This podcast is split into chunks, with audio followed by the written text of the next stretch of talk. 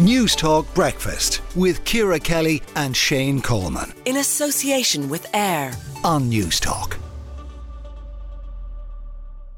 A vigil was held last night after news broke that a homeless woman was found dead in Dublin City on Sunday. The woman, who was 47 years of age, was named as Ann Delaney, originally from County Laois. And Chris O'Reilly from the Liberty Soup Run joins us now. Good morning to you, Chris. Thank you for coming on about this. You knew Ann? Yeah, we would have known, and look, first of all, thanks for having us. Um, so we would have known, and very, yeah, we, at the last five years, we would have looked after Ann on the streets.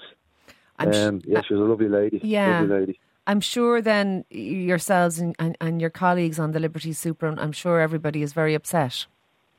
Yeah, and look, and many other soup runs as well that would have looked after. Wouldn't have been only yours, and also like the local community. She she's such a well liked person, and she was a, such a lovely lady, and you know came from a lovely background, and just fell on hard times, and now she passed away. Unfortunately, you know, um, it's so sad. It's so so sad. No, it ab- no, it, it absolutely is. Um, do you do you know much about Ann? Do you know much about Ann's Ann's background? Well, we know we know a bit. You know, um, Ann was she was kind of even though she was living on the street, she she was kind of private as well. She used to be a nurse and she had a child. She had a normal family, you know, and she just addiction just got a hold of her, you know, and she just she lost her job and she ended up on the streets. God love her, and just got worse and worse as the years went on and she couldn't see a way out, you know. Um, and we used to go to her every night, and she'd be she'd be cracking jokes with us. She had a good sense of humour. She, you know, she, she some nights she'd be she'd be in bad humour. You wouldn't she say no, I don't want anything. But look, at that's understandable because the girl was going through it, and look at she's human. We all go through stuff, yeah. but you know, um, she's just a lovely person. I, around, I suspect, Chris, many people would be shocked to hear that story that she was previously a nurse, that she had a family, because people, I, I sometimes think they think that people who are homeless are different, that they're not just Yeah. regular people who maybe have fallen on hard times, that they're different in some way.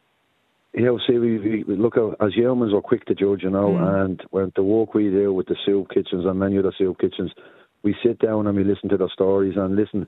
I can tell you, 99% of these people are genuine people that have hard, fell on hard times and, you know, that's took to addiction and it's just that they're getting a hold of them and they don't see a way out, Yeah. you know, and we try to go out and bring hope to them and just try, try rescue them from that, you know, and some people, some people do and some people die and some people get the help, Absolutely. everyone doesn't make it. and I you know we we don't know anything about the circumstances really uh, of Ann's Yeah. passing, but but it is Yeah. bitterly cold out there at the moment, isn't it?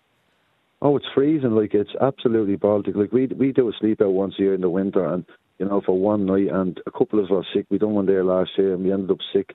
So these guys are living out there like twenty four hours a day, three hundred sixty five days a year in that cold. Yeah. You know, you can you can feel it going to walk in the morning yourself, and you know your hands will be freezing. It's just absolutely bitter out there.